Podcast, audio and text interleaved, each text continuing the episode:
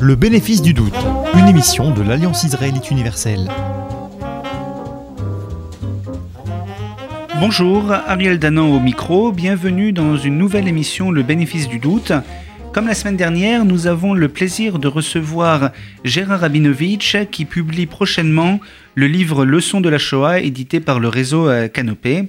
Gérard Rabinovitch, bonjour, bienvenue.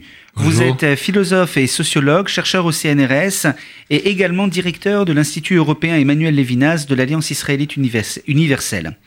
Vous établissez dans vos travaux l'articulation de la philosophie politique avec l'anthropologie psychanalytique et l'histoire, et depuis de nombreuses années, vous réfléchissez aux crises civilisationnelles de l'époque moderne et contemporaine.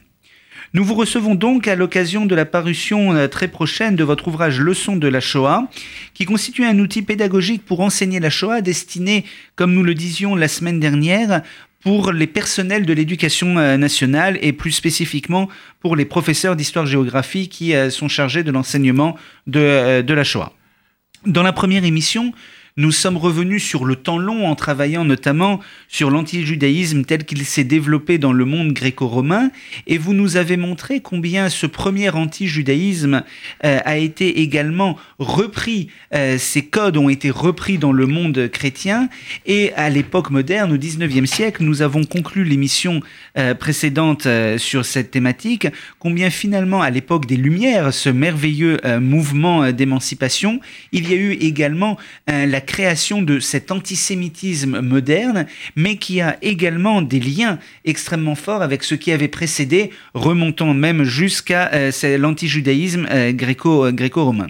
Et donc nous allons consacrer cette émission cette fois-ci plus directement à la période du nazisme et de la Shoah, avec, pour faire le lien avec ce que nous avions dit la semaine dernière, le fait que les nazis vont utiliser euh, les codes et les dispositifs antisémites, même philosophiquement, utilisés, créés au XIXe siècle, à l'époque euh, des Lumières Alors, premièrement, en effet, l'anti-sémitisme euh, nazi, mais en fait pré-nazi, parce que l'antisémitisme est déjà constitué avant, avant que le nazisme soit même un projet possible dans le politique. Mais l'antisémitisme, il est à la fois il est en fait à la fois de, il va être d'abord de gauche en fait. Il faut dire les choses telles qu'elles sont. On le trouve à la fois dans, dans un discours scientiste, racialiste, et on le trouve aussi dans la volonté des anarchistes, des socialistes utopiques, etc., de se débarrasser du cléricanisme et du christianisme. En fait. Tous les auteurs, Blanqui, Fourier, euh, euh, Chirac, euh, Georges Vacher de la Pouge, etc., etc., Hamon, euh, Tousnel, Proudhon, tous ces auteurs sont des auteurs de la gauche, de l'extrême gauche et euh, du 19e, et tous sont tous sont anti-chrétiens et derrière les chrétiens sont anti-juifs. D'une certaine façon, ils vont convoquer la science contre le christianisme, genre les superstitions, on vire, et le paganisme contre le judaïsme. Et c'est une constante qu'on trouve dans, dans tous leurs arguments et dans tout leur langage.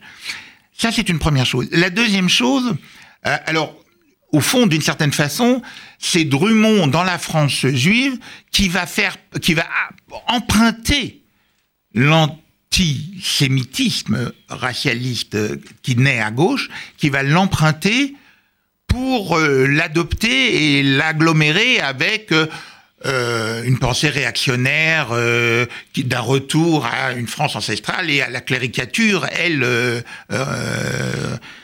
religieuse. Et donc, mais ça, c'est à l'origine, non. À l'origine, c'est pas comme ça que ça se passe. Ça, c'est une première chose qui est absolument importante à, à, à observer. Euh, puisque j'ai parlé de, de, et puisque vous m'avez vous avez insisté en effet sur l'apport euh, et le, le, le, le, reburn de l'antijudaïsme euh, païen, il y a une chose qui fait signe aussi, c'est la caricature antisémite, qu'elle soit de gauche ou de droite. Le juif dans cette caricature, tel qu'il est représenté, il est représenté à l'identique et à la répétition de personnages mythiques de l'Antiquité grecque, que sont les Silènes ou que sont les satyres on regarde les poteries où on lit des descriptions de, ces personnages euh, mythologiques, de la Grèce antique et de la Lydie en particulier, eh bien, euh, ils sont vieux, ils sont laids, ils ont le nez en bec d'aigle, ils sont chauves, ils sont libidineux. C'est exactement, c'est exactement ça qui se passe. C'est-à-dire que même la caricature, elle vient chercher là-bas. C'est pas la même chose. D'ailleurs, euh, dans l'iconographie, par exemple, chrétienne, orthodoxe, byzantine, il n'y a pas de représentation des juifs sous ces traits-là. Ça n'existe pas. C'est une particularité qui prend toute sa puissance d'évocation et, de rejet au XIXe siècle. Et elle emprunte aussi euh, aux antiquités euh, gréco-latines. Ce que je voulais, euh, ce sur quoi je voulais insister, c'est que j'ai commencé à évoquer ça la, la, la fois précédente. C'est que en même temps qu'il y a l'antisémitisme, il y a l'eugénisme, il y a l'euthanasie, il y a le discours d'amélioration de l'homme, de sa chosification, par la sélection, et il y a en même temps l'élimination euh, de toutes les vies qui sont dites ne valant pas la peine d'être vécues. Et c'est tout ensemble que ces choses-là fonctionnent, à travers un certain nombre d'individus. Elles peuvent être nées distinctement, mais elles trouvent leur agrégation comme une espèce de logique euh, morbide, interne, qui les porte et qui les anime et qui les agrège. Or, on ne peut pas non plus penser le nazisme sans penser le nazisme avec le programme T4 d'élimination des handicapés, des grabataires, etc., avec, sans le penser avec le Lebensborn, c'est-à-dire la fabrication, la tentative eugéniste de fabriquer un homme sur homme, et puis l'extermination.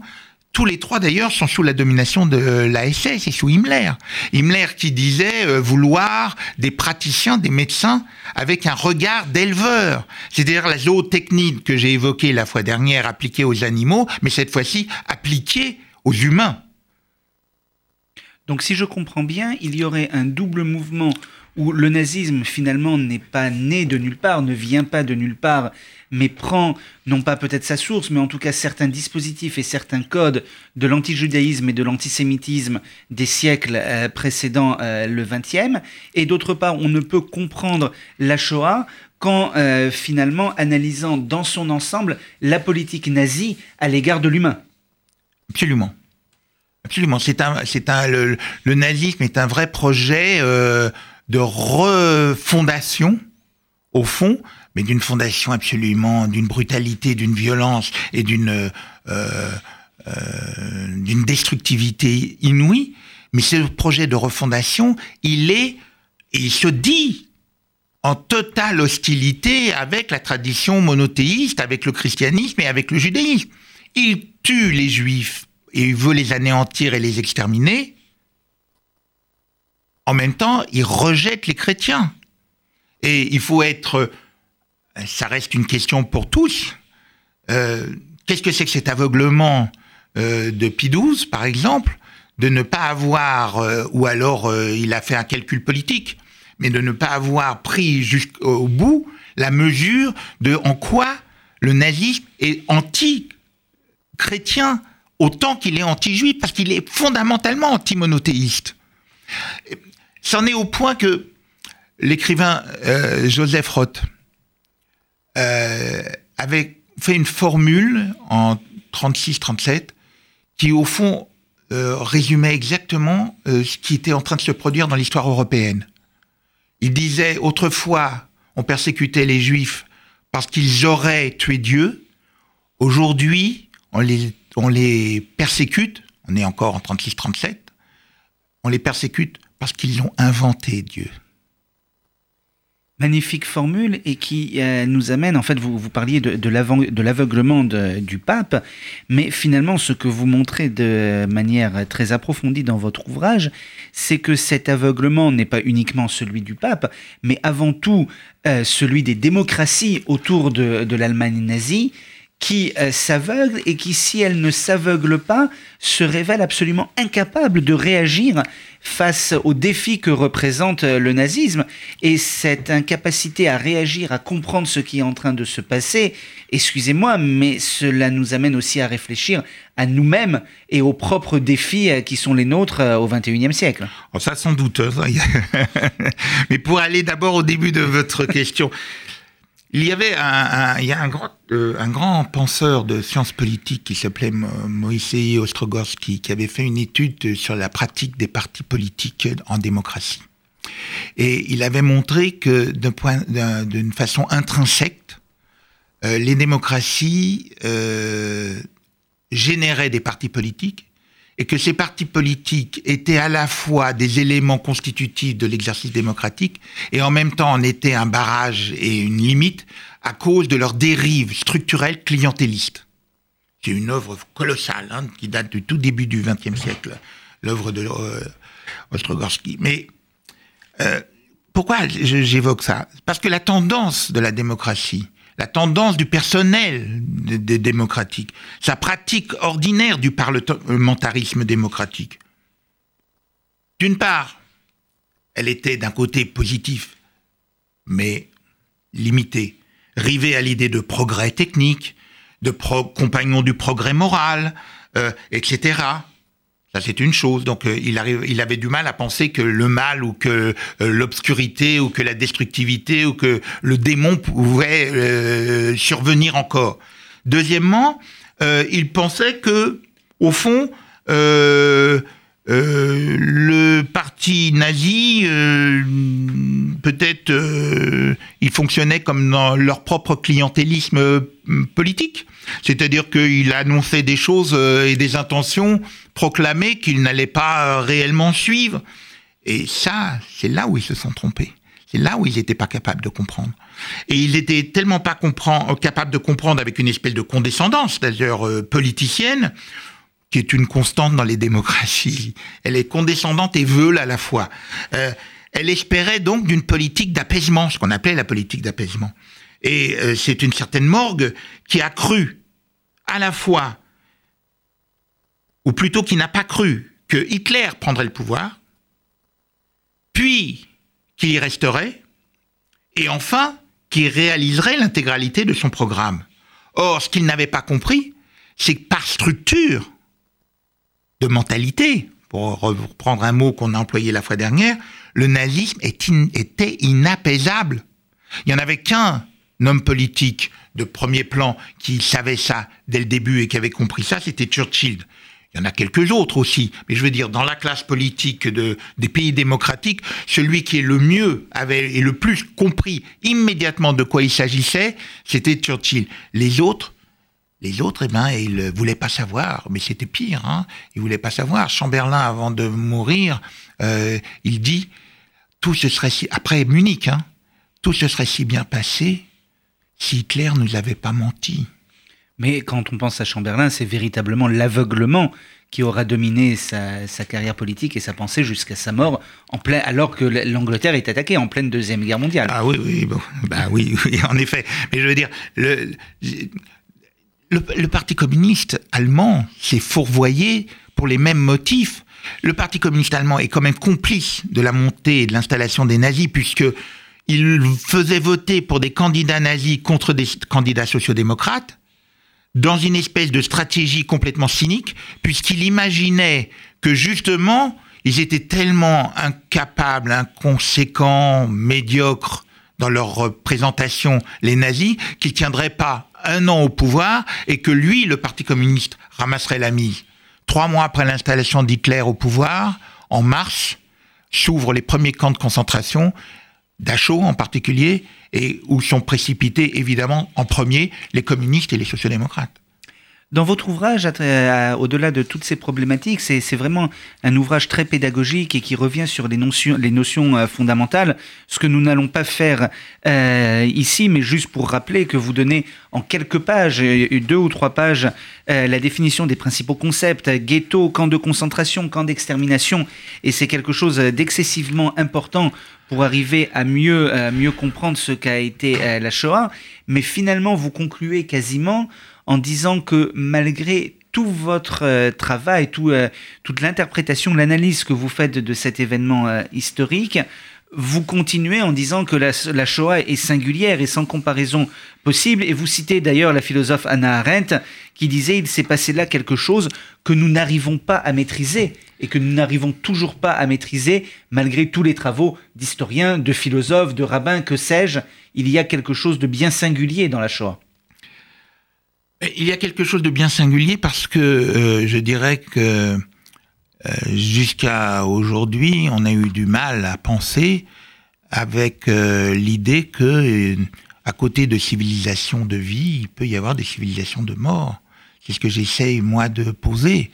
C'est-à-dire que l'hypothèse que les hommes puissent être attirés en masse vers la destructivité, qui peuvent porter chacun pour une petite part en eux, c'est une hypothèse qui n'est pas encore devenue un standard de la capacité d'analyse. On, on doit la pertinence de cette hypothèse aux travaux de Freud. C'est pour ça que je m'appuie sur l'anthropologie freudienne ce que Freud montre et, et, à mesure de son travail clinique, ce qu'il pose dans un certain nombre d'ouvrages euh, en bordure et en périphérie de son travail clinique, comme Malaise dans la culture par exemple, eh bien c'est que fondamentalement l'être humain est agité par des chaque individu par des pulsions de vie et des pulsions au départ, il dira pulsion de mort, et puis plus tard, il, euh, affinera et il finira par dire, dans son dernier ouvrage, La psychanalyse, qu'il publiera, qui ne sera pas publié de son vivant, puisqu'il ne pourra pas l'achever.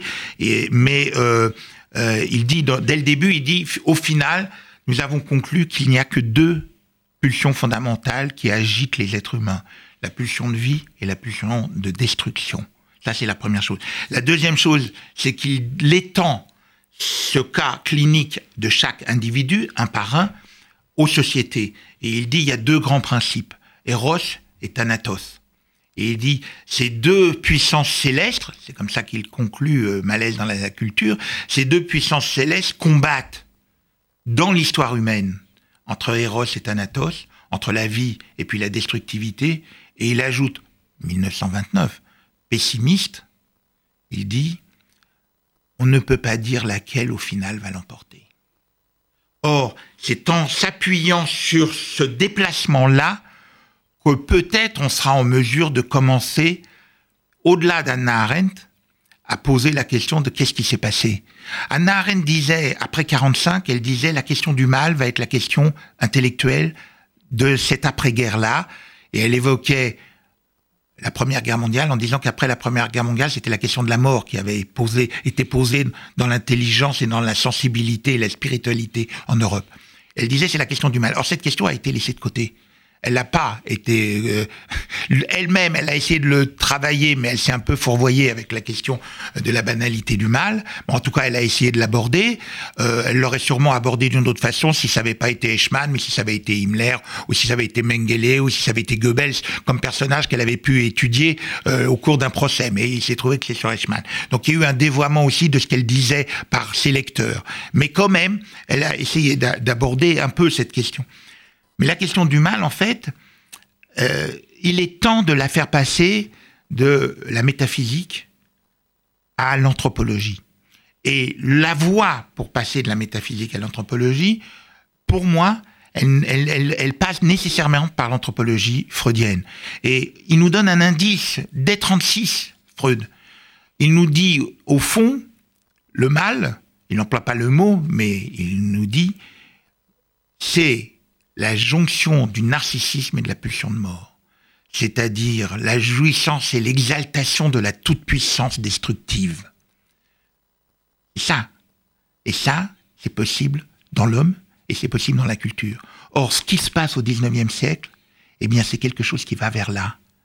C'est-à-dire que nous sommes dans une situation, depuis le XIXe siècle, que reprend euh, Siegfried Krakauer au moment de la période de, la période de Weimar. Il dit l'homme est aujourd'hui dans une situation de sans-abri de sans-abri spirituel. Vous nous montrez finalement donc dans cet ouvrage et dans ce que vous venez de, nous dire, comment en étant au carrefour de plusieurs disciplines, vous arrivez à donner du sens au-delà de l'histoire à ce qu'a été euh, la Shoah. Et en conclusion, parce qu'il ne nous reste plus beaucoup euh, de temps, j'aimerais que vous reveniez en quelques mots sur ce que, après ce long travail que vous avez mené jusqu'à la publication de cet ouvrage, quels sont les trois ou quatre éléments qui euh, vous paraissent être novateurs et les plus porteurs de sens pour nous à travers ce que, ce que vous avez étudié Écoutez, je dirais que je dirais qu'il y a euh, quatre points euh, qui sont pas des découvertes gigantesques, mais qui sont plutôt des effets de focal, et c'est ça l'originalité peut-être de mon travail, c'est d'avoir insisté plus que d'autres euh, sur ces sujets-là. Et des sujets qui, a priori, n'étaient pas évoqués par d'autres. C'est bien, soit pas évoqués par d'autres, soit euh, euh, déjà évoqués, mais dans d'autres contextes, et donc pas rapprochés, rassemblés autour de cette, de cette question-là et de ce, de ce sujet-là qu'est qu la Shoah. D'abord, la question de l'antijudaïsme et ses origines païennes. Ça, c'est une chose qui n'est pas assez prise en compte suffisamment, et je crois qu'il est temps de la penser avec ce que ça veut dire de remaniement aussi euh, intellectuelle que ça pose. La question du langage aussi, comme constitutif de l'humain.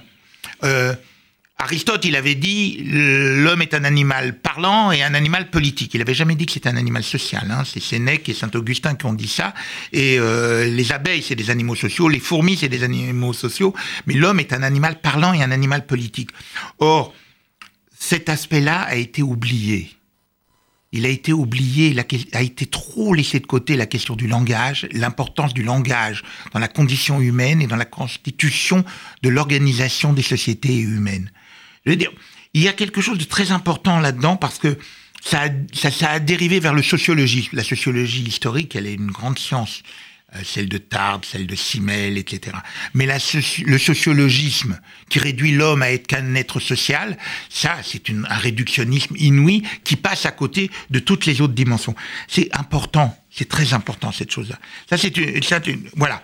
La question du langage, c'est la question aussi que pose, euh, c'est un héritage, je dirais, double de Athènes et de Jérusalem, parce que j'ai cité Aristote, mais toute la Bible ne parle, et toute la tradition juive ne parle que de l'importance de la, langue. La vie et la mort sont au pouvoir de la langue, est-il dit, dans la tradition juive, hein, quand même. Ça, la troisième chose, c'est que le nazisme n'apparaît pas comme ça, comme un accident. Il n'est pas un accident. Il est, il a fait sa niche dans l'ensemble des discursivités du 19e siècle il a fait sa niche dans tout ce qui s'est agrégé autour du 19e siècle, qu'il a agi. Il a agi, ce 19e siècle. Toutes les parts d'ombre sont là, que ce soit la zootechnie, la physionomie, les métaphores de l'organisme, l'eugénisme, l'euthanasie, l'antisémitisme, la brutalisation, etc., etc., les camps de concentration et les exterminations. Tout était déjà là. Alors, euh, il s'agit il s'agit de suivre l'hypothèse de Sapir-Whorf, qui sont des anthropologues culturels, qui disent que les catégories de la langue parlée prédéterminent nos catégories de pensée, chaque langue renfermant une vision du monde irréductible. Eh bien, la langue qui s'est installée au XIXe siècle, c'est le nazisme qui la réalise et qui l'accomplit. Et comme souligne, le souligne Pierre Legendre, et ça c'est le quatrième point que j'essaye de mettre sur pied et de poser, c'est que le nazisme a constitué pour l'Occident, je le cite, une échéance historique et un épisode de déstructuration dont les sociétés contemporaines demeurent tributaires. Demeurent tributaires parce que ça continue de manière soft, euphémisée, dans les règles du marché démocratique, mais ce qui s'est installé se poursuit toujours. Et si vous j'ai encore le temps, je ne sais pas, de deux citations que j'aurais voulu faire. Une seule. Une seule. Alors, je citerai Karl Jaspers, 48, 1948, la culpabilité allemande. C'est en Allemagne que se produisit l'explosion de tout ce qui était en train de se développer dans tout le monde occidental sous la forme d'une crise de l'esprit et de la foi. Merci beaucoup Gérard Rabinovitch et j'invite nos auditeurs à lire le livre qui va être publié d'ici quelques jours, Leçon de la Shoah publié par le réseau Canopé. Merci et à bientôt. C'était le bénéfice du doute, une émission de l'Alliance israélite universelle.